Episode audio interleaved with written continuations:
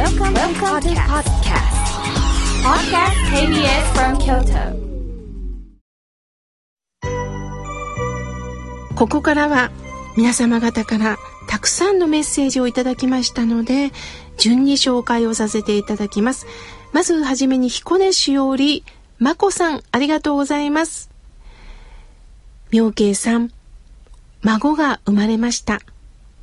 同時期に母が93歳で亡くなりました。ああ、なんということでしょう。お孫さんが生まれて嬉しい。と同時に、まるでバトンタッチをしたようにお母様がお浄土に帰られたんですね。そうですか。その中で母は弱い立場の人に目を向けていたようなそんな人でしたとのことです。ああ、そうですか、そうですか。その気持ちをこうして、えー、おはがきに託してくれました。そして、まこさんは、ホタルを見たということを書いておられます。ああ、このホタルの光が、お浄土から何かメッセージを何かこう伝えてくださってる光のようにも感じますよね。もうただ合唱です。南無阿弥陀仏のお念仏しか申すことができません。まこさん、大切な命のこの伝授を私にも教えてくださいました。ありがとうございます。さあ、続いての方です。茨城県より、さとしさん、ありがとうございます。みょうけいさん、ポッドキャストで聞いてますが、生を関東で流してください、とのことです。はい、いつか流れるといいですね。ありがとうございます。さあ、続いての方です。伏見区のやすしさん、ありがとうございます。えー、早朝のラジオ、本当にありがとうございます。いろんな人の、えー、言葉を聞きながらいろんなことを考えております。また私の大好きなシンガーソングライターさんが亡くなりました。えー、一つ一つ何か音にも耳を傾けております。とのことです。ああ、そうですか。本当にその人が歌った歴史っていうのがあるんですよね。寂しいですけれども、歌は、言葉は残ります。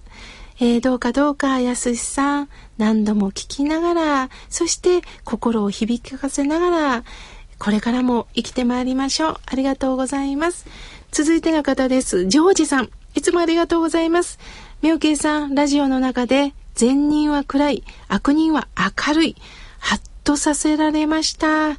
なかなかすんまへんって言えないんですよね。そうなんです。すみません。と笑顔で頭を下げる人のことを親鸞上人というお坊さんは悪人とおっしゃいました。善人である時にはね、私は正しいんだと人をやはり注意してしまいます。でも本当に私が正しいっていうことはあるんだろうかということを親鸞書には投げかけてくださいます。さあ、続いての方です。めぐりあいさん、いつもありがとうございます。妙慶さん、早川先生の追悼番組聞かれましたか？ジーンとした気持ちで聞かせていただきました。もちろんです。私もね、正座をして、えー、ここで聞かせていただきました。えー、早川先生の番組にもね、何度か代役で出させていただきましたし、直接何度も何度も先生にはお会いいたしました。早川先生がもっともっとされたかったこのラジオ。死ぬギリギリまでラジオしたいとおっしゃってたそうです。ですから私も早川先生のこのお心を受け継いでいこうと思っております。ボケというのはただの老化じゃないんだ。感謝を忘れた人のことをボケって言うんだっておっしゃいました。本当にそうだなと思います。どんなことに対しても頭を下げていく。このことは忘れてはならぬと思っております。ありがとうございます。さあ、続いての方です。奈良市より、りょうさん、ありがとうございます。妙慶さん、私は今体調を崩して病院に行っております。えー、心電図を測ったところ、心房細胞と言われ、手術を進められております。不安です。妙慶さんみたいな頼りになる人がいないんです。どうしたらいいでしょうか？とのことです。まずもう一つは、私はセカンドオピニオンを進めます。